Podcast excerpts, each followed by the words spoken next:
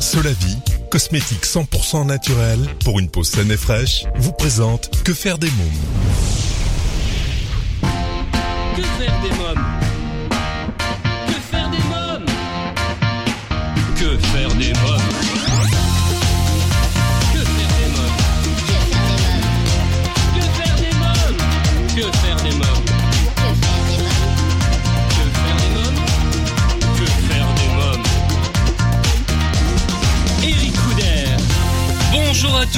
bienvenue, c'est Eric Couder, je suis très heureux de vous retrouver pour ce nouveau numéro de Que faire des mômes, l'émission 100% pour les parents. Au sommaire, aujourd'hui dans À vos agendas, je reçois le magicien Franck Bellevie pour son spectacle Ah si j'étais magicien au théâtre La Cible. Côté cinéma, ma sélection de films à voir en famille, Sahara, un film d'animation de Pierre Corré avec Omar Sy, Louane Emra et Franck Gastambide. Mon invité jeunesse, l'auteur Luciel pour parler du livre Belles histoires du soir. Dans la rubrique Quand les enfants dorment, je reçois l'auteur Ludovic Spinoza pour son livre Tempête solaire, le nouveau monde aux éditions Percé. Dans un instant, la rubrique Allo Eric, je serai en ligne avec Virginie Morin, directrice de la publication et présidente de l'association Sortivar Enfants, qui nous présentera un dossier spécial vacances de février dans le Var. Pendant toute l'émission, je vous invite, comme les semaines précédentes, à réagir sur le blog quefairedesmoms.fr et sur les réseaux sociaux Facebook, Twitter et Instagram. Que faire des mômes? Tout de suite, allô Eric. Mon rendez-vous téléphonique aujourd'hui est avec Virginie Morin, directrice de la publication et présidente de l'association Sortivar Enfants. Elle va nous faire découvrir son dossier spécial vacances de février dans le Var. On écoute. Oui, allô? Allô? Oui. Oui, bonjour. Bonjour Virginie Morin, Eric Couder de Que faire des mômes. Bonjour. Bonjour. Alors vous êtes euh, directrice de la publication et présidente de l'association Sortie Var Enfants. Alors vous avez euh, déjà été mon invité il y a quelques mois dans l'émission, mais aujourd'hui nous allons parler d'un agenda de sortie que vous proposez pendant les vacances de février dans le Var. C'est bien ça? Tout à fait, exactement. Alors euh, pour Chaque vacances scolaires, on fait un dossier. alors pour se rafraîchir un peu la mémoire, parlez-moi quand même de l'association. Eh ben en fait c'est simple, notre association euh, qui a une euh, vitrine sur internet, euh, sur le site tivarenfant.com, c'est un site internet qui donne des idées sorties pour les parents dans le Var, donc dans le 83, euh, avec un agenda chaque week-end et on est également créateur d'événements jeunes publics, euh, ben, donc pour les enfants, euh, pour pour les animer un petit peu plus dans notre département. Alors parlez-moi un petit peu du site internet aussi de Sortie Var Enfants. Alors, bah, en fait, ce Sortivar Enfant se décline euh, sur sous plusieurs rubriques. Donc, il y a des sorties en extérieur, des sorties en intérieur. On retrouve également des hébergements famille, des idées euh, pour fêter des anniversaires enfants. Et on a également une rubrique pour les parents avec des idées sorties qui sont à faire euh, et pour les parents et pour les enfants. On a également une billetterie en ligne avec euh, des tarifs préférentiels et euh, le, on va dire le, la rubrique phare, c'est l'agenda qui a lieu tous les vendredis. Et là, on donne toutes les idées sorties qu'on trouve euh, sur les communes en fait euh, du Var. Elles sont, elles sont nombreuses les communes euh, dans le Var? Euh, oui, on en a plus de 150. Ah oui, quand même. Très bien. Oui, oui, on a, on a beaucoup de communes. Alors, euh, vous publiez, je le disais il y a quelques minutes, un dossier euh, qui a attiré bien sûr mon œil d'expert hein, euh, sur comment occuper les enfants pendant les vacances de février dans le Var. Alors, euh, quel est le programme? Alors, bah, en fait, on a un programme pareil. Hein, donc là, je, je vais chercher mes idées sorties sur les communes, mais aussi dans les associations, dans les clubs de sport, dans les clubs euh, euh, même de peinture, euh, de loisirs créatifs. Et donc, on a beaucoup, beaucoup d'idées sorties. Alors, bah, je, je vais faire le zoom sur la première qui est un challenge bowling en famille. Ça se passera le 26 février au bowling de la Garde. Ça, c'est un événement que nous proposons, nous, en tant qu'association. Et l'idée, c'est de faire partager une partie de bowling entre un adulte et son enfant, ou un, ou un grand frère aussi, hein, et son petit frère. Et euh, voilà, donc il y aura 40 euh, équipes qui vont se faire une petite compétition et tous les enfants seront récompensés. Donc là, on peut s'inscrire sur le site directement.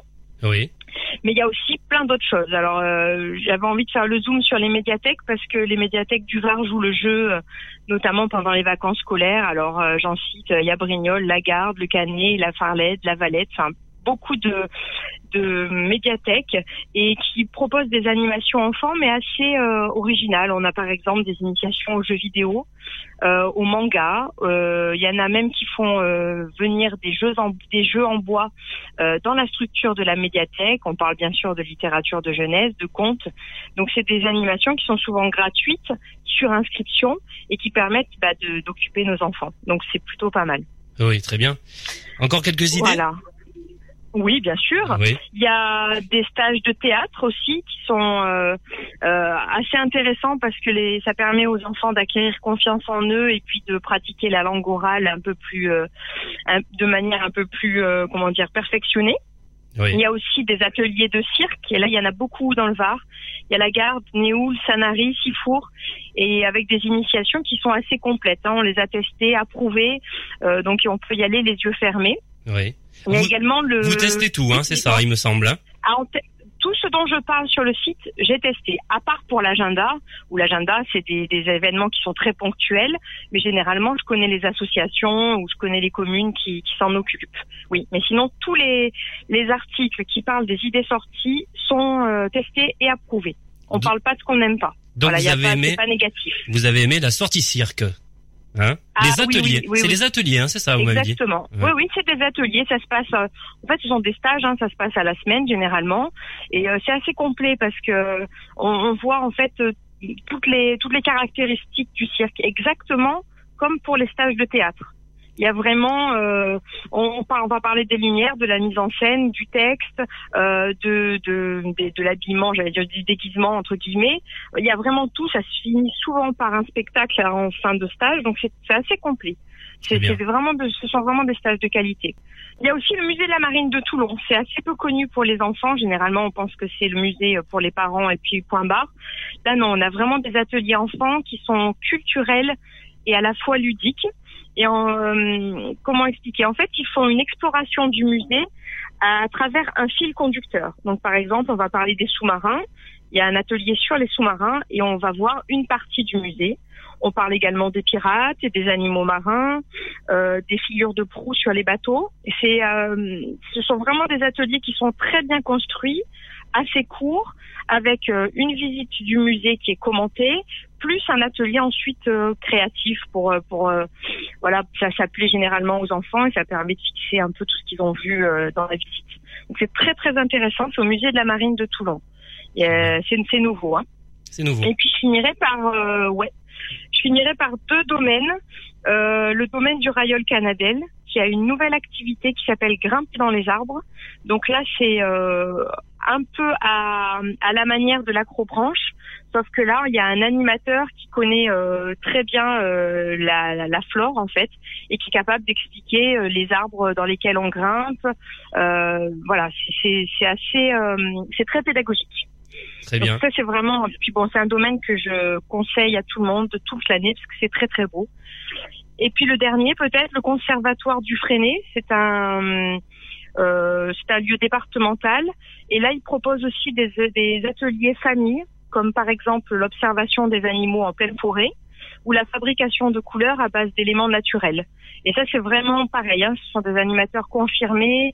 Euh, nous on a fait une visite avec euh, un garde champêtre pour aller chercher des champignons, par exemple. C'est vraiment euh, très très bien encadré. Très bien. Et donc on peut retrouver Voilà. tout ce que vous venez de, de nous dire, toutes ces infos Oui. sur votre blog, hein, Sortivar Enfant. Hein Exactement, et dans la rubrique, ça s'appelle euh, dossier vacances scolaires, dossier vacances de février. Et vous y trouvez des stages, des ateliers, des activités, des spectacles, plein de choses à faire pendant les vacances. Alors, euh, vous avez des événements en préparation?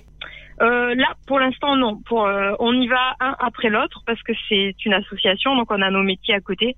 On peut pas, on peut pas en, en prévoir plusieurs à la fois. Là, pour l'instant, c'est le challenge bowling, mais il y en aura d'autres, hein, ça c'est sûr. Vous êtes vous-même maman, hein? Exactement. Quel un est le petit prénom garçon de 8 ans, Un petit garçon de 8 ans.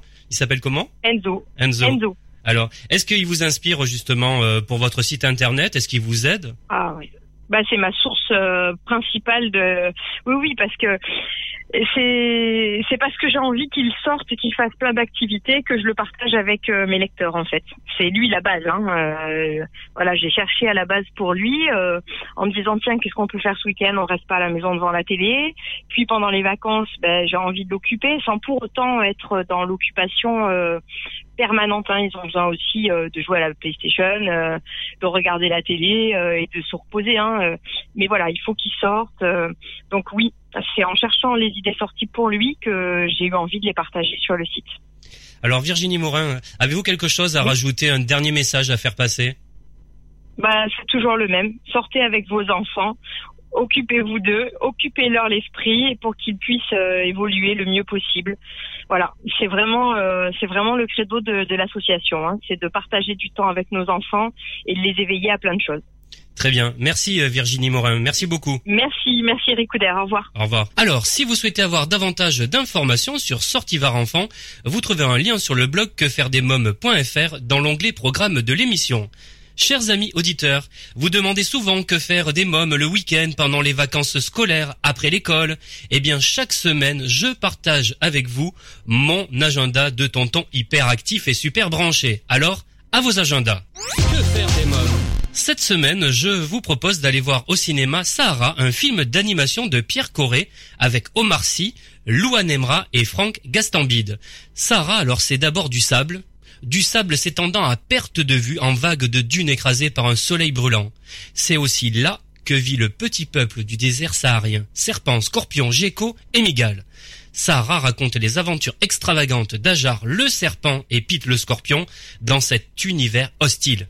Je vous propose d'écouter la bande-annonce dans un désert impitoyable où règne la terreur. Vous êtes tout moche et pas fini, mais c'est pas votre faute, je vous aime bien quand même. Seul le courage de deux petits et mignons animaux. Je ne suis pas petit et on n'est pas mignons va changer leur destin à jamais. Je vais partir. Et genre, tu vas aller où? Juste vivre dans l'oasis. Au secours Non, tu plaisantes là, hein? Non seulement on peut pas y rentrer, mais on peut même pas en sortir Lâchez-moi Non, il plaisante pas. Oh, misère. L'oasis appartient au serpent vert, non? C'est ici que tous nos ennuis auront commencé. Allez, On va mourir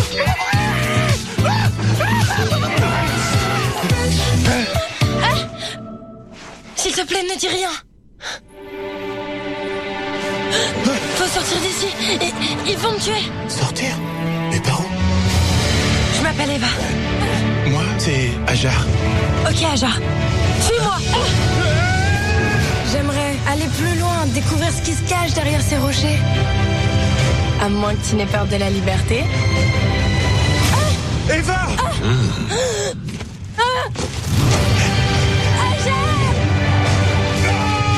On doit sauver Eva. Parfois, un seul d'entre eux peut survivre. On est son seul espoir. Tu la connais même pas Les gars, si on parle bien de ma sœur, laissez tomber, elle est pas intelligente, sérieusement.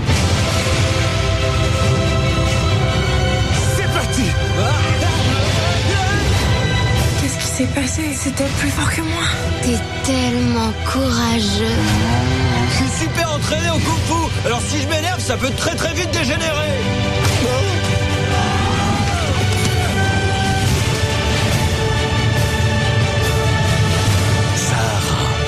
Vous n'auriez pas croisé comme une caravane? Une caravane de trois hommes et un enfant en direction de Souksoukville avec des dromadaires dont l'un portait deux paniers d'où pendait un joli serpent vert qui cherchait à s'échapper? Oui, oui Oui, c'est ça Hum, Non, ça me dit rien du tout. Sarah, en ce moment au cinéma, n'hésitez pas, si vous allez voir le film, à partager vos commentaires sur notre Twitter, hashtag que faire des mômes, et sur le blog quefairedesmoms.fr. Dans quelques minutes, la suite de À vos agendas, je recevrai le magicien Franck Bellevie pour son spectacle Ah, si j'étais magicien au Théâtre La Cible. Mais pour l'instant, c'est la pause. Que faire des mômes? Vous écoutez Que faire des mômes, c'est Eric Couder et tout de suite c'est la rubrique À vos agendas. Que faire des mômes J'ai rencontré il y a quelques semaines le magicien Franck Bellevie pour parler de son spectacle Ah si j'étais magicien qui se joue au théâtre La Cible. Je vous propose d'écouter notre rencontre. Bonjour euh, Franck Bellevie. Bonjour Eric. Alors vous êtes directeur du théâtre La Cible à Paris et magicien. Oui, Euh, Vous êtes notamment à l'affiche de deux spectacles jeunes publics, Abra Cabaret et du spectacle dont nous allons parler ensemble, Ah si j'étais magicien. Oui. Alors euh, parlez-moi de Ah si j'étais magicien. Que raconte ce spectacle? Alors, Ah si j'étais magicien, c'est l'histoire en fin de compte d'un d'un technicien hein, qui aide le magicien à installer son matériel. Et comme le magicien ne va pas venir, et bien petit à petit, ce technicien va se transformer au gré du spectacle en magicien. Voilà. En gros, c'est un peu l'intrigue euh, du spectacle.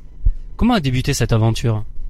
Ah, ça a été assez rocambolesque parce que ce, ce spectacle-là, en fin de compte, je l'avais créé euh, il y a maintenant à peu près 15 ans pour une petite association et je l'avais créé vraiment euh, un peu comme ça au débeauté. On m'avait demandé un petit spectacle associatif et j'avais créé ce personnage de non magicien, de technicien et tout ça. Et je me suis rendu compte que, bah, au gré de l'association, les enfants et tout ça, ça plairait, ça plaisait beaucoup aux enfants, ça plaisait beaucoup aux parents. Et donc, du coup, j'ai développé ce spectacle en me disant, eh bien, ce, ce, côté non magicien leur plaît bien, ce côté un peu maladroit, un peu non magicien leur plaît bien. Et j'ai développé ça au fil du temps. Et oui, ça, visiblement, ça leur plaît bien. Alors quel parcours euh, scolaire et professionnel avez-vous suivi? Alors moi, en fin de compte, j'ai fait euh, fait des études de chimie à la base. J'ai fait euh, fait fait des études de chimie et que je n'ai absolument quasiment jamais fait d'ailleurs parce que j'ai très très très très peu travaillé dans la chimie. J'ai travaillé dans la vente, dans le commerce, j'ai travaillé dans dans dans, des com- un travail de commercial aussi. J'ai travaillé aussi en tant que prof. J'ai enseigné aussi, j'ai enseigné pour des jeunes en insertion professionnelle dans des dans des centres de formation pour adultes. J'ai fait pas mal de choses en fin de compte. hein. J'ai fait énormément de choses. J'étais un peu un touche à tout. Alors pourquoi avoir choisi euh, ben, le jeune public? Ah ça c'est une évidence. Le jeune public pour moi c'est un, public qui ne ment pas. C'est-à-dire qu'en fin de compte le jeune public est, il t'aime, il t'aime, il ne t'aime pas, il ne t'aime pas. Tu sens tout de suite qu'ils ressentent. Ils, ils ne trichent pas ni sur leurs sentiments, ni sur leur façon de t'apprécier, ni sur ce qu'ils te disent. Non, c'est vraiment un, un public extraordinaire. En plus, ils ont des réactions mais fabuleuses, fabuleuses. Ils, ne- ils sont complètement imprévisibles. Donc du coup, t'as jamais deux fois la même séance. C'est ça qui est extraordinaire. Alors justement, comment joue-t-on devant le jeune public pour un magicien? Je pense qu'il faut avoir à peu près le même âge qu'eux. En gros, c'est à peu près ça. Je pense que quand on joue avec eux, on doit avoir à peu près le même âge qu'eux dans notre tête. De façon à être euh, soit un petit frère, soit un grand frère, soit un copain, soit euh, pour pouvoir effectivement euh, adhérer et à leur état d'esprit, et à leur connaissance, et à leur rythme de parole, à ce qu'ils ont envie d'entendre. Euh, sans oublier effectivement les petits clins d'œil forcément de temps en temps vers les parents parce qu'on a malgré tout nous-mêmes un certain âge. Non, je ne te dirai pas mon âge. Non, non, non, non. je vois que tu rigoles. Non, non, je le dirai pas. Mais on essaye d'avoir effectivement le même âge que. Je pense que c'est essentiel de leur parler euh, de la même façon que de ce, qu'ils nous disent, enfin de ce qu'ils peuvent nous renvoyer. Alors il y a quelques années, vous avez joué dans un café-théâtre, le Double Fond. Parlez-moi de ce moment-là. Ah, le double fond, ça a été le début de l'aventure. hein. Ça a été le tout, tout, tout début de l'aventure. C'est-à-dire que quand je suis arrivé moi sur euh, sur Paris, je commençais à prendre euh, à prendre des cours justement au double fond avec un, un des magiciens qui travaillait là-bas. Et ma toute toute première prestation entre guillemets un peu professionnelle, c'est là-bas qu'elle s'est passée sur la scène du double fond quoi. Et c'était pour moi, c'était hyper intense, c'était très très intense. C'était quasiment ma première ma première présentation professionnelle. J'en- Je la, je la je la garde en souvenir, c'était fabuleux quoi. Alors pour vous perfectionner, vous avez pris notamment des cours avec le magicien Jean-Pierre Crispon, dit le nain. hein. C'est ça. Euh, quel souvenir gardez-vous euh, de ces méthodes de travail? Alors moi, ça m'a permis en fin de compte de comprendre justement qu'il fallait que je m'oriente vers de la magie jeune public parce que j'avais déjà cette approche un peu enfantine, cette approche un peu euh, entre guillemets un peu de, de jouer, un peu festive. Et donc tout de suite, il m'a dit effectivement ne, ne, ne te dirige pas vers des choses trop adultes parce que tu as un comportement d'enfant quand tu fais de la magie. Et il m'a dit effectivement dirige-toi vers le jeune public. Et il avait effectivement tout à fait raison puisque maintenant je fais ça depuis euh, ouais, près, près d'une dizaine d'années et je pense que c'est pas si mal que ça. Il avait raison. Alors quelle technique il vous a appris et que vous utilisez encore aujourd'hui sur scène? Ah, quasiment toutes en fin de compte. Quasiment toutes parce que c'est presque avec lui que j'ai démarré euh, la, la base, la base de, en- au niveau des techniques, euh, toutes les techniques de base, je les ai appris avec lui. Donc j'utilise encore énormément de techniques que j'ai appris avec lui il y a une dizaine d'années. Je les utilise encore aujourd'hui. Euh, Finalement, quand on y regarde bien, c'est pas la technique qui est important, c'est le, le jeu et la mise en scène et ce que l'on raconte. Les techniques finalement sont les mêmes. On fait tous plus ou moins la même chose. C'est la manière dont on le raconte et la manière dont on le fait vivre au niveau du spectacle qui va donner la différence. Comment on devient magicien? La passion. La passion, puis pour moi, la, surprise, j'ai découvert ça complètement par hasard, mais vraiment complètement par hasard. Et, euh, j'ai appris après, euh, d'abord tout seul avec des bouquins et des vidéos, et puis après, euh, la passion. La passion. Faut vraiment avoir la passion parce que ça demande énormément, énormément de temps et de répétition avant d'arriver à faire quelque chose d'à peu près propre.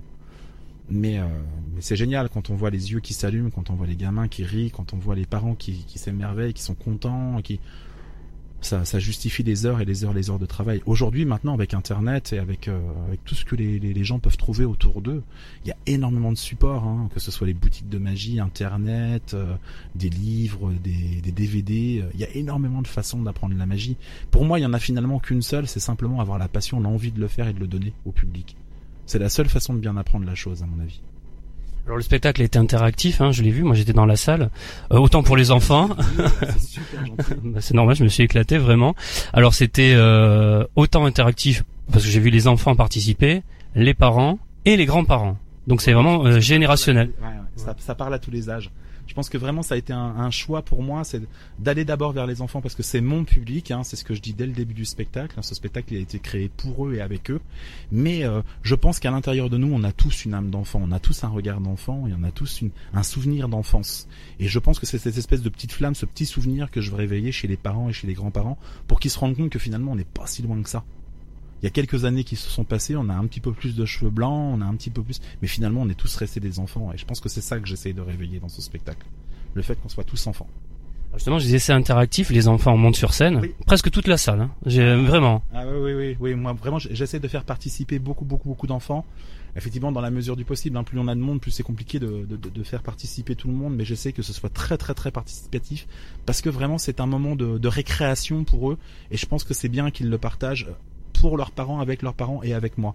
Donc c'est pour ça que c'est hyper participatif. Il y a un moment sympa où un enfant a fait quelque chose, une anecdote, je sais pas, quelque chose de croustillant, parce qu'avec les enfants, il faut être tout terrain. Ah oui, oui, non, ça c'est sûr. On, pourrait, je pense que même il y a des bouquins à écrire là-dessus par rapport à tout ce qu'ils peuvent nous sortir en spectacle. Oh, là, si je pouvais en, si je pouvais en sortir une, euh, si je pouvais en sortir une, ça serait, euh, ben, c'est des réflexions qu'on a de temps en temps dans la salle quand on entend deux enfants discuter entre eux et puis qu'il y en a un qui dit l'autre, bah tu vois, la magie ça existe. Lui, c'est un vrai magicien. J'adore ce genre de réactions, ils sont fabuleux en fin de compte. Fabuleux parce que spontanés. C'est ça qui est génial. Alors en 2003, vous avez créé une association de magie, euh, magicalement vôtre, mm. afin de promouvoir la magie en Seine-Saint-Denis. Comment vous est venue cette idée? Et quels souvenirs, bah justement, gardez-vous de tout ça effectivement, ça a été la toute première démarche, c'est-à-dire qu'au départ, je, travaillais tout seul pour moi dans mon coin devant ma glace, et puis ben, les gens me disaient mais c'est pas si mal, tu devrais faire des petits spectacles et tout ça. Alors effectivement, afin de, de, je dirais, de légaliser un petit peu tout ça, j'ai commencé à créer une association pour pour développer la magie. J'ai puis j'ai commencé à me produire euh, bah, pour des mairies, pour des CE, pour des choses comme ça, un peu à but caritatif entre guillemets au départ. Et euh, je regarde un super souvenir parce que c'est les toutes c'est les toutes premières fois où tu fais des choses euh, devant un autre public que ta famille et tes parents quoi. Et, euh, c'est génial parce que tu vois leur réaction, t'as leur retour et c'est les prémices c'est les prémices de ce qui se passe aujourd'hui pour moi quoi. C'est les prémices de, de, de, de, tout ce parcours, de toute cette dizaine d'années de parcours. Et pour moi ouais ça a été une des très très très belles choses, ouais. une très belle aventure qu'on ait créée avec avec mon épouse, oui. Ouais. Justement, donc vous êtes à la tête de votre propre société, euh, société de production, et avec euh, votre femme Valérie, vous êtes à la tête du théâtre La Cible à Paris. Euh, comment fait-on pour être à la fois sur scène, mais également directeur de théâtre? On dort pas. Non. non, encore une fois, je pense que je pense que c'est la passion. Encore une fois, je pense que c'est la passion. Je pense que quand, on aime ce métier, quand on aime la scène, on a envie de la faire partager euh, bah, avec les gens qui viennent euh, au théâtre évidemment, mais aussi avec les artistes que l'on produit. Et, euh, et, je pense que j'ai eu envie de donner à tous ces, gens qui arrivent dans nos théâtres que, ce que moi j'ai pas eu forcément tout au départ quand je suis arrivé dans mes premières salles parisiennes. C'est-à-dire que j'avais un espèce de contact un peu froid comme ça avec les salles et j'avais vraiment envie de donner quelque chose d'humain. Donc ça a été vraiment un but qui nous est apparu assez rapidement avec mon épouse. Il fallait qu'on ait un lieu comme ça pour qu'on puisse véhiculer euh, ce plaisir et cette envie de jouer et tout ça. C'est ouais, c'était une évidence. Mais ben, après faire les deux, c'est pas euh, c'est pas si inhumain que ça en fin de compte. Quand on aime, on compte pas, moi, comme je le dis souvent. Donc je ne compte pas mes heures et je ne compte pas ce que je fais. C'est pas important tout ça. Franck Bellevie, quel petit garçon étiez-vous? Ah, j'étais très rêveur. J'étais très très très très très rêveur. C'est-à-dire que j'avais souvent, j'étais souvent dans mes pensées, j'étais souvent, euh, euh, comment on va dire, dans la lune. Voilà, c'était souvent ce que me disaient les, professeurs. Vous savez, l'école, qu'on les phrases toutes faites. Euh, voilà, on me disait souvent, t'es dans la lune, euh, t'es dans tes pensées. Oui, j'étais très très très rêveur. J'étais très euh, très dans mes pensées, très dans mon petit monde à moi, dans ma bulle entre guillemets. Et, et donc du coup, je pense que déjà, euh, déjà à cette période-là, bah, je, ouais, je, je, je, fantasmais un petit peu ce qui se passait autour de moi parce que les choses sont malgré tout assez ordinaires et j'y voyais, euh, j'y voyais de l'extraordinaire déjà à cette période-là. Mm. Que voudrez-vous rajouter pour que toutes les familles qui nous écoutent aient envie de venir voir euh, Ah si j'étais magicien? Bah, j'aurais juste envie de leur dire, si vous avez gardé une âme d'enfant, si vous avez gardé vos yeux d'enfant, si vous avez envie que vos enfants ne grandissent pas trop vite, venez vous amuser. Faites-vous plaisir. Franchement, c'est juste un petit moment, une petite bulle de bonheur comme ça à partager avec vos enfants, avec vos amis. Faites-vous plaisir. Alors puisque je suis avec un magicien, si vous pouviez utiliser votre baguette magique pour changer quelque chose dans le monde, que changerez-vous? Ah, Qu'est-ce que je changerais?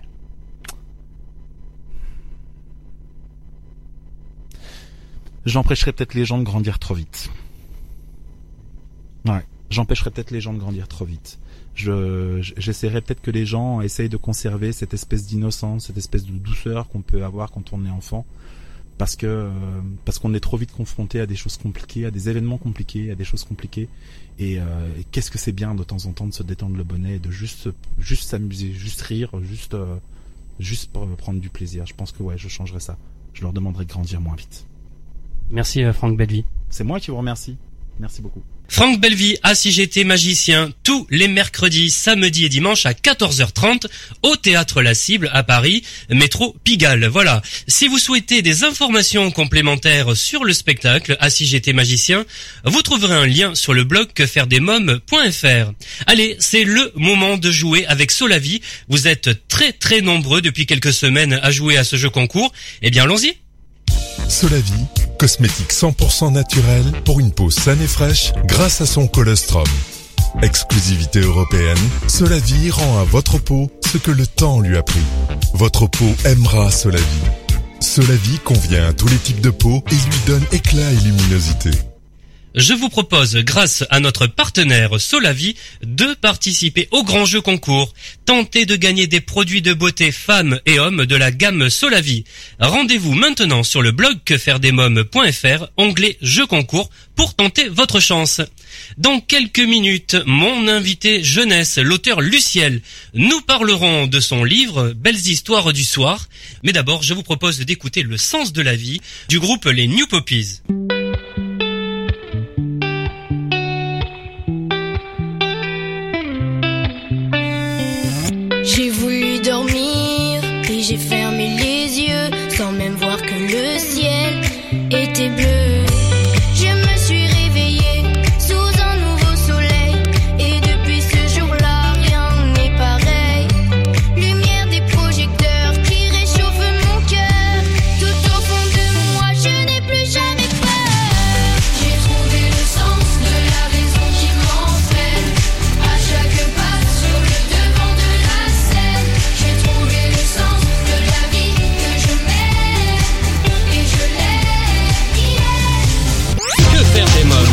Vous écoutez Que faire des mômes, l'émission 100% pour les parents et tout de suite c'est l'invité jeunesse. Que faire des mômes Mon invité jeunesse aujourd'hui est l'auteur Luciel. Écoutez notre entretien. Bonjour Luciel. Bonjour. Alors vous êtes l'auteur du livre pour enfants Belles histoires du soir. Comment vous est venue l'envie d'écrire pour la jeunesse alors, euh, ça m'est venu il y a déjà quelques années, quand j'étais plus jeune, et ça s'est confirmé quand mon fils a demandé euh, beaucoup, beaucoup, beaucoup d'histoires et que j'avais passé libre à la maison. Et je lui ai inventé. Je lui en ai inventé plein et j'ai eu envie de les écrire et de les partager. Alors, vous avez un fils ou vous avez plusieurs enfants? J'ai deux fils. Deux fils Un de 6 ans et un de 15 mois, oui. Très bien. Est-ce qu'ils ont été une source d'inspiration pour vous? Ah, Surtout l'aîné. Mon fils aîné euh, souffre d'un syndrome autistique et il invente des histoires toute la journée, donc c'est vraiment une très grande source d'inspiration pour moi. Alors parlez-moi de vous. Où avez-vous grandi? Alors j'ai grandi en Ile-de-France. Oui. Euh, au Muro exactement. Oui, je connais bien les Mureaux, bien sûr. Ah, moi j'ai grandi au Muro euh, dans jusqu'à mes 18 ans, puis après je suis partie. Alors quelle petite fille étiez-vous? Oui, j'étais une petite fille euh, très timide. Oui. J'étais très timide, j'avais pas beaucoup d'amis, j'aimais, j'aimais pas trop aller vers les autres. J'étais vraiment très très timide, sinon j'étais une petite fille assez sage. Et vous commenciez déjà à écrire? Oui, oui, je, racontais beaucoup d'histoires à partir de 7 ans à peu près.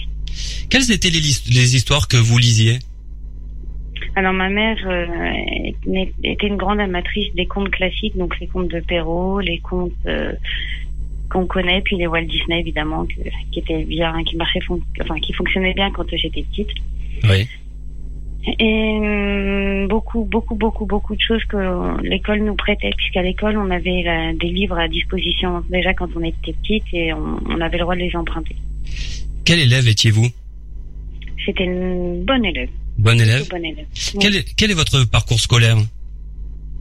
Alors, euh, je me suis arrêtée au lycée pour suivre ensuite des études par correspondance pour des raisons familiales. Et j'ai fait des études de psychologie. Très bien. Alors parlez-moi maintenant du livre Belles histoires du soir. Quelles sont les histoires que vous racontez dans ce livre?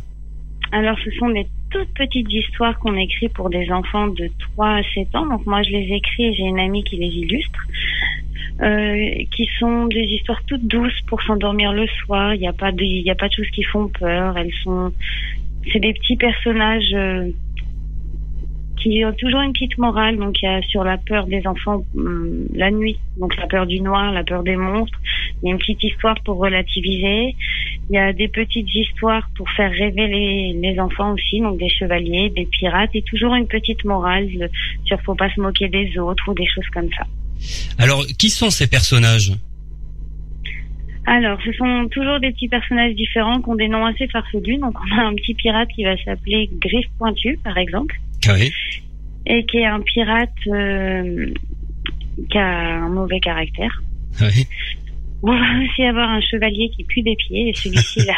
Les enfants l'adorent. Enfin, là, je sais pas pourquoi, mais ça fonctionne très bien. Mon fils la veut tous les soirs. Hein. D'accord. Il y a une petite marmotte qui s'appelle Charlotte qui a peur d'aller à l'école aussi. Oui. Euh, c'est en fait des personnages que je crée en fonction du comment de l'histoire à raconter. Vraiment. Ah oui. Le personnage va avec l'histoire. Alors, qui, qu'est-ce qui arrive à Charlotte dans une de vos histoires? Alors Charlotte, en fait, elle a peur d'aller à l'école et puis donc elle dit à sa mère qu'elle voudrait devenir invisible. Et en fait, c'est ce qui se passe. Elle devient invisible et elle se rend compte que bah, elle va pas aller à l'école, elle va pouvoir faire plein de choses. Puis d'un seul coup, elle se rend compte qu'elle va pas pouvoir avoir de goûter, elle va plus pouvoir jouer avec ses copains. Donc elle se dit mais en fait, c'est peut-être pas si drôle d'être invisible. Et d'un seul coup, elle se met à crier qu'elle veut qu'elle veut redevenir visible. Oui. Et, et le pirate alors? Son nom, c'est comment Alors, déjà du pirate, vous m'avez dit? Alors le pirate, j'en ai plusieurs. On va prendre plutôt l'exemple de Jambes de Fer, c'est le plus rigolo. D'accord. Alors celui-ci, ce petit pirate-là, eh ben, il s'est fait voler son navire et il décide donc de le, le reprendre. Enfin, lui il dit qu'on lui a volé, mais là, il- c'est lui le voleur en fait. Et donc en fait, il décide de tendre des pièges à plusieurs pirates et d'en défier certains en duel. Et donc, euh, mais au lieu de se battre réellement, bah, il disparaît ou alors il vole. Il fait, c'est lui qui fait des méchantes choses aux autres. D'accord. Alors le livre est illustré euh, par Jessica Hamel, vous nous le disiez il y a quelques instants. Comment est née votre collaboration? Alors, quand on était ensemble de nos premiers enfants, on était inscrites toutes les deux sur un forum de conversation. On s'est connus sur le forum et on s'est découvert des passions communes il y a un an à peu près. Et enfin vraiment ces passions-là, parce qu'elle écrivait, enfin elle dessinait, moi j'écrivais, mais on n'en parlait pas forcément beaucoup. Et puis un jour, on a décidé de partager ce qu'on faisait ensemble et on s'est rendu compte que ça collait vraiment. On s'entend déjà qu'à la base, on s'entendait, on s'entendait très bien. Et la collaboration, elle s'est faite naturellement quand j'ai posté quelques petites histoires donc sur ma page Facebook. Jessica, elle m'a envoyé les petits dessins qu'elle est avec tout de suite. Elle m'a dit qu'est-ce que t'en penses? Je lui ai dit écoute, j'adore. Elle m'a dit bah viens, on fait un livre. Je lui ai dit bah ok. Je l'ai suivie tout de suite. C'est elle qui est, c'est vraiment une personne formidable. Elle me pousse beaucoup et elle, et elle est géniale elle aussi, vraiment. Comment travaillez-vous ensemble? Alors on travaille à distance, donc moi je, je lui envoie les histoires soit par email, soit euh, je lui je lui raconte en direct euh, sur euh, par euh, par email aussi ou sur Facebook. Et elle elle me elle m'envoie les dessins aussi euh, tout de suite, soit par email, soit sur Facebook, soit elle m'envoie un petit message. Donc on est vraiment à distance et on peut de temps en temps se faire des, des conférences visuelles pour discuter ensemble. Oui. la première fois que vous avez travaillé ensemble, c'est-à-dire elle a lu votre histoire, elle a fait un petit personnage, et ça a collé de suite. Vous avez vous avez fait quelque tout de suite. Ah vraiment tout de suite. D'ailleurs la première histoire, elle euh, qui nous a rapprochés, elle sortira prochainement parce que c'est une plus longue histoire et elle nous a vraiment rapprochés parce qu'en fait elle a dessiné vraiment ce que j'attendais. Sans, sans un mot, enfin je lui ai dit voilà j'ai ce petit personnage en tête, elle me l'a dessiné, j'étais vraiment émue parce que c'est vraiment ce à quoi je m'attendais. Oui. Alors, euh, vous, éditez vos histoires sur Facebook. Parlez-moi-en. Alors, je les poste sur Facebook, euh, donc sur ma page qui est Mes petites histoires du soir, euh. Euh, je les publie pour certaines, mais pas toutes. Il y en a certaines qui restent dans dans mes dossiers que je publie pas parce que sinon il y aurait aucun intérêt à faire un livre si toutes les histoires étaient connues. Donc du coup, je ne les publie pas toutes, mais j'en publie la plupart parce que j'ai aussi envie que les parents ils puissent le soir raconter des histoires comme ça spontanément. Si on est en panne d'histoire, si un soir on se dit bah tiens qu'est-ce que je peux raconter, bah je vais aller voir si elle a eu une idée aujourd'hui et donc je l'ai publié pour aussi euh, donner un fil conducteur aux parents. Alors combien de temps avez-vous travaillé euh, sur le projet Belle Histoire? Alors deux mois. Deux mois.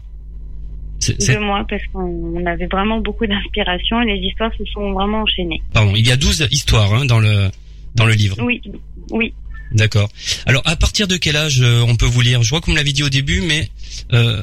Alors, moi, je recommande trois ans parce que les enfants s'identifient mieux à trois ans parce qu'il y a l'école, etc. Mais concrètement, moi, je les, je les ai lus à mon bébé parce que tous les enfants écoutent, mais pour être réceptifs, deux ans à peu près. Et vraiment, à trois ans, c'est mieux. Et jusqu'à sept, huit ans. Oui. Alors, vous vous êtes euh, vous-même auto-édité. Comment peut-on se procurer votre livre? Alors, on peut se le, se le, procurer sur le site de Blurb, mais je le déconseille pour, même si l'interface est bonne, les frais de port sont assez chers. Le mieux, c'est de me contacter directement. Je les envoie personnellement, en fait. J'ai tout un stock chez moi et je les envoie personnellement. Combien coûte le livre? Alors aujourd'hui, euh, il est à 10 euros. Très bien. Alors vous avez également un projet de collection de petits livres sur le handicap. À quelle étape de votre projet en êtes-vous? Alors on a déjà écrit plusieurs histoires avec Jessica et elle, elle commence à les illustrer là au fur et à mesure pour qu'on on envisage peut-être une sortie en janvier-février au moins des cinq premiers exemplaires qui sont les, les handicaps qui nous concernent le plus elle et moi, qui ont été le plus faciles à, à décrire. C'est-à-dire? Alors bon, mais moi ayant un fils autiste, décrire l'autisme pour des enfants c'était facile. Oui. Euh, décrire euh, des différences aussi, par exemple, des enfants les enfants sont souvent jugés pour ce qu'ils aiment et euh, par exemple un petit garçon qui aime jouer à la dinette souvent ça passe pas très bien. Donc on écrit aussi une histoire sur un petit garçon qui aime le rose les paillettes la dinette et qui reste un petit garçon quand même. On a écrit une histoire sur le, le réel handicap donc qui est la trisomie qu'il faut l'expliquer aux enfants. Ensuite sur les maladies euh, qui sera le, donc un autre exemplaire à sortir c'est sur les enfants qui ont eu un cancer et qui continuent d'aller à l'école parce qu'il y en a quand même. Et souvent, les enfants ne comprennent pas. Et moi, je pense que c'est important d'expliquer aux enfants pourquoi un autre enfant n'est pas pareil qu'eux. Parce que sinon, il est montré du doigt. Et, et on l'explique avec des mots d'enfant comme moi, je l'explique à mon fils. Et on l'a fait lire à quelques personnes donc, qui étaient concernées, qui ont trouvé que les mots étaient assez doux pour expliquer à des enfants. Et quels seront les personnages? Alors c'est des personnages qui seront des vrais enfants, donc euh, des enfants dessinés, mais ce seront des enfants, ce ne seront pas des animaux, ce seront des petits enfants de à peu près 5-6 ans, de fin de maternelle, début de CP. Oui. Pour que ça touche un maximum d'enfants qui sont en âge de comprendre. Avez-vous déjà une idée justement de personnages, euh, d'un nom de personnage euh... Alors par exemple, pour l'histoire qui est sur l'autisme, c'est la bulle de Léo. Donc ce sera Léo, un petit garçon qui a 6 ans, qui est fortement inspiré de mon fils qui a le même âge, n'est-ce pas oui. Et qui est un petit garçon qui a des intérêts répétitifs et qu'il faut expliquer aux enfants pourquoi lui il crie, pourquoi lui il a une AVS, pourquoi des fois il il répond en décalage, pourquoi il comprend pas les règles, pourquoi lui il a pas les mêmes règles que les autres et pourquoi faut pas le montrer du doigt mais faut essayer d'être son copain parce que finalement il a peut-être juste envie d'avoir des amis. Oui. C'est une très bonne idée en tout cas, hein, cette idée de collection euh, de petits livres. Vous pouvez me donner encore, euh, euh, je sais pas, un, un autre personnage? C'est très intéressant. Hein. Alors nous avons Gabin aime le rose, qui est le petit garçon oui, qui aime le rose. Parlez tout à l'heure, d'accord. et qui est inspiré du fils de Jessica qui adore tout ça. C'est magnifique, j'adore son petit garçon. Et, et donc euh, ce petit garçon, donc euh, il a un garçon qui l'embête à l'école, qui lui dit que c'est pas un vrai garçon parce que il adore les paillettes, il adore le rose, il adore jouer à la dinette et puis euh, il s'est un petit peu bousculé par les garçons, puis même les filles, elles se disent bah, t'es pas vraiment une fille, mais t'es pas vraiment un garçon. Enfin, ils comprennent pas.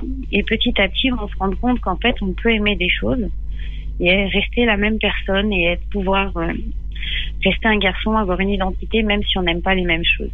Et euh, à travers des exemples, par exemple, il y a des grands chefs qui sont cuisiniers et qui sont des garçons.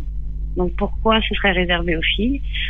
Euh, Il y a avec des exemples comme ça, on fait passer un petit message comme ça. Et il y aura une histoire que j'ai pas encore fini d'écrire, mais le petit garçon qui sera trisomique dans mon histoire, il s'appelle Théo. Et en fait, c'est Théo sourit tout le temps, l'histoire. Parce que c'est vrai que souvent, les petits enfants trisomiques, ils sourient. Ils sourient, ils ont l'air heureux. Et justement, on veut le présenter comme quelqu'un qui est heureux, mais qui comprend pas, qui comprend vraiment, encore pire qu'un enfantiste, pas les règles sociales, mais par contre qui déborde d'amour et qui a besoin qu'on l'aime. Et donc, du coup, ça va être son petit, sa petite histoire. Oui. Alors avez-vous d'autres projets d'écriture?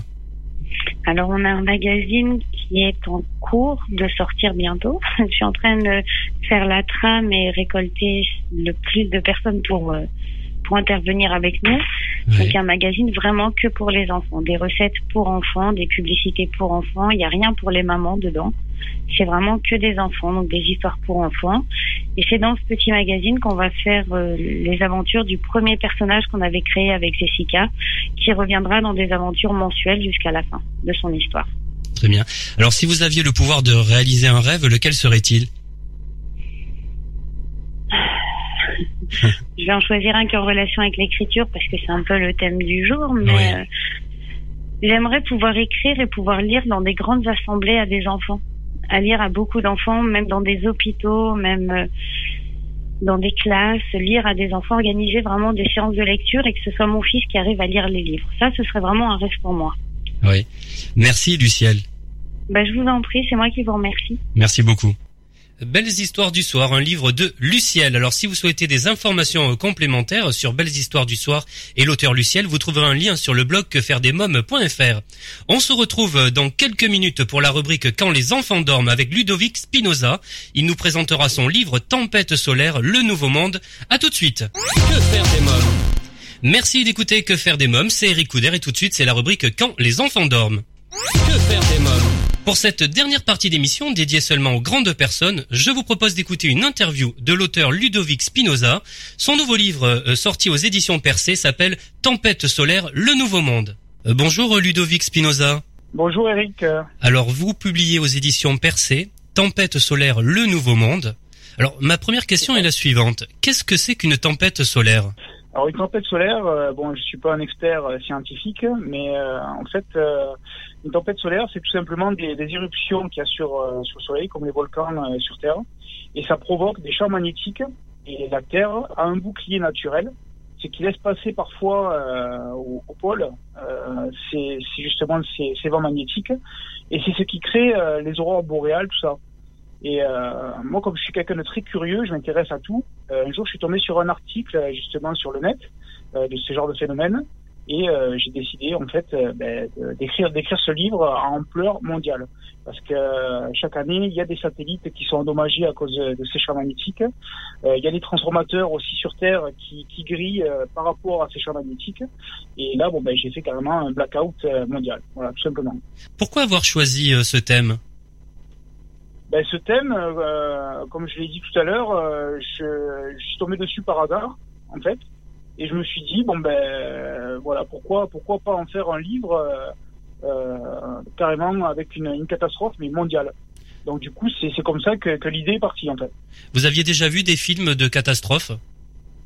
Pas du tout. Euh, enfin si des films catastrophes si j'en ai vu beaucoup.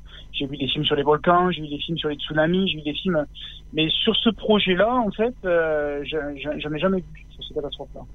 Alors combien de temps avez-vous travaillé? Sur ce bouquin, j'ai travaillé un petit peu plus de deux ans, parce qu'en fait, j'ai fait beaucoup de recherches. Euh, tout ce qui est dans ce livre euh, est vrai, à part que moi, je l'ai gonflé un petit peu pour que ça fasse vraiment catastrophe. mais euh, il y a que les personnages qui sont fictifs. Les endroits, je vais chercher avec Google Earth pour que ça fasse encore plus vrai. Euh, chaque endroit, chaque, euh, j'ai vraiment voulu que le que le lecteur soit vraiment imprégné par le livre et qu'il soit dans l'aventure avec les personnages. Alors que raconte l'histoire? L'histoire, c'est tout simplement euh, une tempête solaire qui a frappé la Terre. Euh, Il n'y a plus aucune source d'énergie sur sur la Terre, plus d'électricité. Euh, ben, bien sûr, il n'y a plus d'eau, plus d'eau courante par rapport à l'électricité. Il n'y a plus de plus d'énergie du tout. Les voitures s'arrêtent, les avions tombent, les bateaux se rentrent dedans. Voilà, il n'y a plus d'électricité. Et en fait, la, tempête solaire est tellement forte qu'elle a fait dévier la Terre de quelques degrés, ce qui va engendrer après par la suite des catastrophes mondiales, des catastrophes naturelles mondiales, de partout euh, dans le monde. Et en fait, moi j'ai voulu, parce que c'est vrai que quand on regarde un film ou quand on lit un livre, finalement les catastrophes naturelles se passent tout le temps, elles sont basées tout le temps dans un seul pays. Et là, j'ai voulu vraiment que ça frappe la Terre entière pour que tout le monde soit concerné. Euh, voilà quoi. Alors c'est vrai qu'on s'aperçoit quand on vous lit, on s'aperçoit à quel point l'électricité est hyper importante. On n'en mesure pas les conséquences, mais en, en, vous lisant, on le voit vraiment. Euh, Parlez-moi de ça justement, de ce phénomène-là. Que se passe-t-il une fois qu'il n'y a plus d'électricité le problème, c'est que ça, personne ne le sait. C'est vrai qu'aujourd'hui, euh, le matin, on se lève pour aller bosser, on éteint son radio réveil, c'est machinal. On va appuyer sur euh, sur l'interrupteur, la lumière va s'allumer. On va prendre sa douche, l'eau sera chaude. Tout ça, c'est notre quotidien, mais c'est vrai qu'on l'apprécie pas à sa juste valeur. Parce que le jour où il y aura plus d'électricité pour personne, si un jour ça arrive, c'est que euh, peut-être que ça nous pend au nez, ça on le sait pas.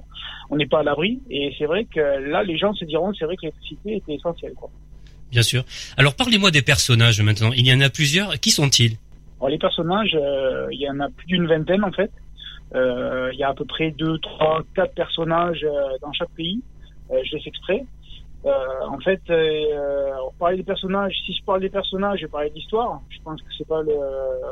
je vais, je risque de raconter quelques quelques trucs de, de du livre, quoi. Donc donc voilà. Mais sinon, pour pour faire pour faire rapide, on a par exemple au Brésil, on a un groupe de jeunes qui va être amené, euh, qui a l'habitude de, de, se, de se battre entre gangs, en fait. Et bon, ben là, de par justement les, les catastrophes naturelles qu'il va y avoir, ils vont être obligés ben, de, de, se, de, se, serrer les coudes, en fait, pour pouvoir survivre euh, et, et, vivre autrement que comme ils. Les riches ben, vont devenir pauvres, ils vont tout perdre, en fait. Donc là, ben, ils vont devoir justement apprendre les vraies valeurs de la vie, celles qu'ils connaissaient pas ou celles qu'ils ont jamais appris. Et puis d'autres personnes qui vont qui vont périr, euh, des jeunes, des ados, qui vont se qui vont se battre euh, pour pouvoir euh, survivre euh, par rapport à, à, tout ce qu'ils auront perdu, pour retrouver des proches. Donc voilà, et ça se passe dans toute l'Europe, aux États-Unis, au Brésil, en Chine, en, en Australie, vraiment de partout dans le monde. Quoi. Alors il y a un couple qui m'a énormément touché. Je vous en parlais hors antenne avant de, de avant cette interview. c'est le couple ouais. Eddie et Karen. Euh, Parlez-nous-en. Oui. Qui sont-ils? Alors Eddie et, Ka alors Eddie et Karen, c'est un couple qui vit en fait dans une petite maison isolée euh, euh, dans le Canada en fait, au nord du Canada, enfin au nord, euh, dans le Canada. Et il y a énormément de neige et en fait Karen est enceinte et elle doit accoucher, euh, elle doit accoucher d'ici peu quoi. Et ce qui se passe, c'est qu'en fait avec les avec les phénomènes qu'il va y avoir, elle va accoucher euh, de suite. Donc ils n'auront pas le temps en fait de partir euh, dans un hôpital pour pouvoir l'accoucher. Et là, elle va lui dire, elle va lui expliquer, et c'est son mari en fait qui, qui, ne connaît absolument rien. Eddie, hein, qui va faire l'accouchement. Hein, ouais. Voilà, c'est ça, c'est Eddie en fait qui va accoucher sa propre fille Emma. Emma. Et euh, donc euh, voilà, je vais pas raconter ce qui se passe par la suite, mais voilà, c'est assez tragique dans le couple ce qui va se passer après quoi. Voilà. Alors pourquoi avoir choisi d'écrire une tranche de vie de plusieurs personnages plutôt que de suivre euh, simplement une seule famille, par exemple? Euh, ben justement pour pas faire comme tout le monde. en fait, moi, je, si vous voulez, euh, j'aime pas. Euh, bon, je, là, ça, celui-là, c'est mon premier roman. Euh, J'en suis à mon troisième parce que le deuxième est déjà fini. Et j'essaie vraiment de trouver des, des choses qui n'ont pas déjà été écrites. Bon, on est toujours obligé de, de, de, de, se, de prendre des idées, tout ça, ailleurs. Mais je voulais vraiment euh, changer, comme j'ai dit tout à l'heure, dans le quand on voit des catastrophes naturelles, tout ça, ça se passe toujours, c'est ciblé tout le temps, géographiquement, on va dire, qu'aux États-Unis. Et là, en fait, j'ai voulu faire dans plusieurs endroits différents. Et pour faire dans plusieurs endroits différents, bien sûr, il a fallu plusieurs personnages différents. Donc plusieurs familles, avec ben, des, des, des, valeurs différentes selon les pays, euh, beaucoup de choses qui les différencient. C'est ce qui, justement, c'est ce qui m'a plu à écrire ce livre. Oui, justement, ça parle d'amour, d'amitié, de famille hein, à travers tous ces personnages. Hein C'est ça. C'est ça. Alors, comment vous voyez le vous le monde de demain? Ah, Dans le monde de demain, malheureusement, euh, je je, je, je, je sais pas comment. Moi, c'est vrai que bon, ben, j'aimerais un monde euh, où tout le monde s'aime, où tout le monde, euh, voilà quoi, un monde où il n'y a pas de guerre, où il n'y a pas de. Malheureusement, bon, ben ça, c'est c'est ce que beaucoup ce que beaucoup voudraient, parce que bon, moi, je suis papa. Euh, j'ai quatre enfants, donc c'est vrai que l'avenir, quand on le voit aujourd'hui, n'est pas radieux. Et c'est vrai que bon, j'essaie dans mes textes aussi de, faire passer des messages en disant aux gens que, euh, par exemple, euh, voilà quoi, euh, en ce qui concerne l'amour, admettons, il y a beaucoup de personnes qui vont, qui vont par pudeur peut-être, euh, ne jamais dire je t'aime à son père ou à sa mère, par exemple, ou s'engueuler avec des frères, des sœurs, et c'est vrai, ou des amis. Et c'est vrai que bon ben, quand on y pense, la vie elle est courte. Et c'est vrai que tout ça, on pourrait le mettre de côté pour justement vivre un, peu, un petit peu plus ensemble et, et dans la paix et la, bonne humeur. Quoi. On le comprend un petit peu ça dans deux personnages, euh, euh deux personnages de Chine. J'ai plus leur prénom là, oui. mais il y a une histoire d'amitié également euh, d'un enfant. Enfin, ah, c'est ça. Hein. C'est ça, c'est Jiao, Jiao et Chen en fait, c'est deux amis, euh, deux amis euh, de très très longue date. Et, euh, et en fait, Jiao bon a fait a fait pas mal de pas mal de, de conneries dans sa vie quoi. Mm. Et Chen en fait, ce qui va se passer, c'est que il va en fait se marier avec la femme de Jiao et, et élever son fils Wang, tout simplement. Et Jiao, quelques années après, il va vouloir revenir. Et après tous ces événements-là, il va vouloir recréer un lien avec son fils qui le déteste énormément parce qu'il l'a laissé tomber il y a des années. Quoi. Voilà. Bien sûr. Alors vous pensez réellement que l'être humain est égoïste et si cruel? Parce qu'on le ressent vraiment dans le livre. Hein Moi je pense que oui. Je pense que oui. Sinon je l'aurais pas, je l'aurais pas écrit euh, comme je l'ai écrit quoi c'est bien sûr qu'il est cruel et bien sûr qu'il est égoïste. Sinon, il se passerait pas autant de autant de choses sur la planète euh, si, si l'être humain n'était pas égoïste. Euh, dans, dans, le livre également, on voit comment serait euh, le monde de demain. Vous imaginez des voitures, des bus, les trains. Euh, Parlez-moi-en. Ben, les trains, moi, je, vais, je les verrais bien un petit peu comme une chenille, euh, on va dire, dans, dans, une bulle, dans une bulle en verre, en fait, qui est plus de qui est plus de câbles électriques, qui est plus de juste un seul rail. Et en fait, bon ben voilà, les trains traceraient à, à des vitesses fulgurante parce que c'est vrai qu'aujourd'hui la technologie elle avance à une vitesse euh, phénoménale et qu'on arrive à faire des, des choses euh, des choses qu'on on n'aurait même pas imaginé il y a quelques années quoi. Oui, vous pour dites les voitures, c'est pareil. Voilà, juste pour le train, vous dites pour le train, vous dites Paris Shanghai en seulement 8 heures. Voilà, c'est ça. Oui. Ce serait super. Est-ce que c'est faisable? Oui, ce serait bien en tout cas. Et donc et donc les voitures alors? Et pour les voitures, ouais, ben, il faudrait des voitures euh, non polluantes, quoi, pour, euh, préserver. C'est vrai que maintenant la Terre, euh, euh, on en parle de plus en plus. Il y a beaucoup de personnes qui, qui sont en train de, de, de se réveiller en disant bon ben c'est vrai que le seul vaisseau dans lequel on vit, on est en train de le détruire. Et bon, ben il y a des personnes qui font des choses, d'autres ben, qui s'en foutent. C'est dommage. Il faudrait que chacun chacun y mette du sien, quoi. Et c'est vrai que pour les voitures, ce qu'il faudrait, c'est des, voitures que des voitures propres, quoi plus de plus d'essence, plus des voitures euh, à énergie, euh, énergie propre, comme de comme de l'électricité. Bon après comme je dis, moi je suis pas scientifique, je suis pas tout ça. Je- J'écris juste une histoire en espérant qu'un jour euh, ça peut donner des idées à, à des personnes, euh, essayer de de- d'enrichir notre terre plutôt que de la détruire. Quoi. Voilà. Alors vous n'êtes pas votre premier livre puisque vous avez déjà écrit Une personne ordinaire, comment devenir riche et réussir dans tous les domaines et Génération euh, console, également des essais.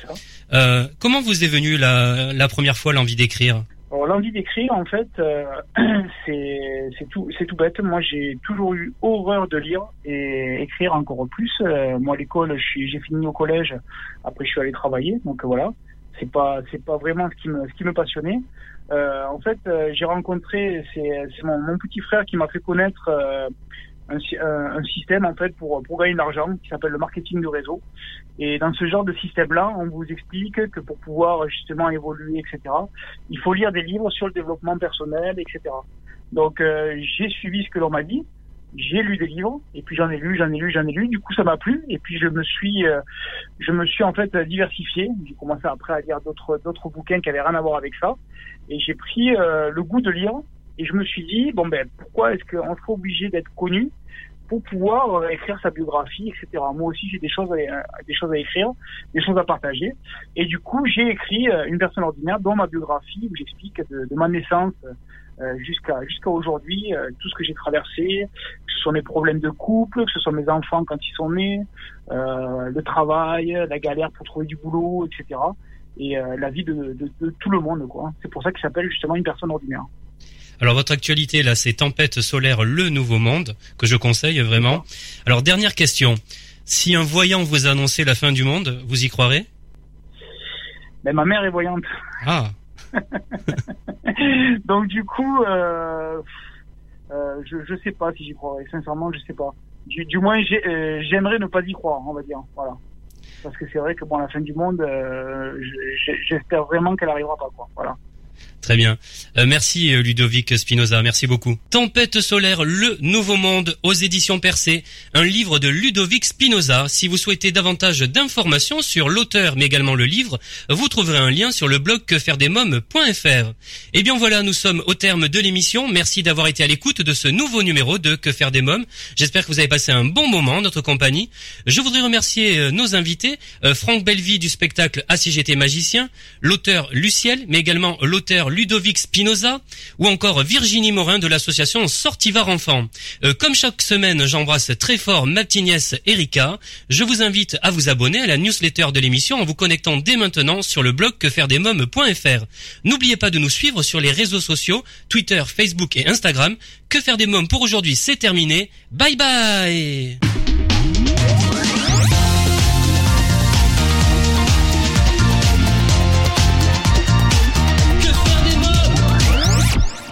Solavi, cosmétique 100% naturel pour une peau saine et fraîche, vous a présenté Que faire des mômes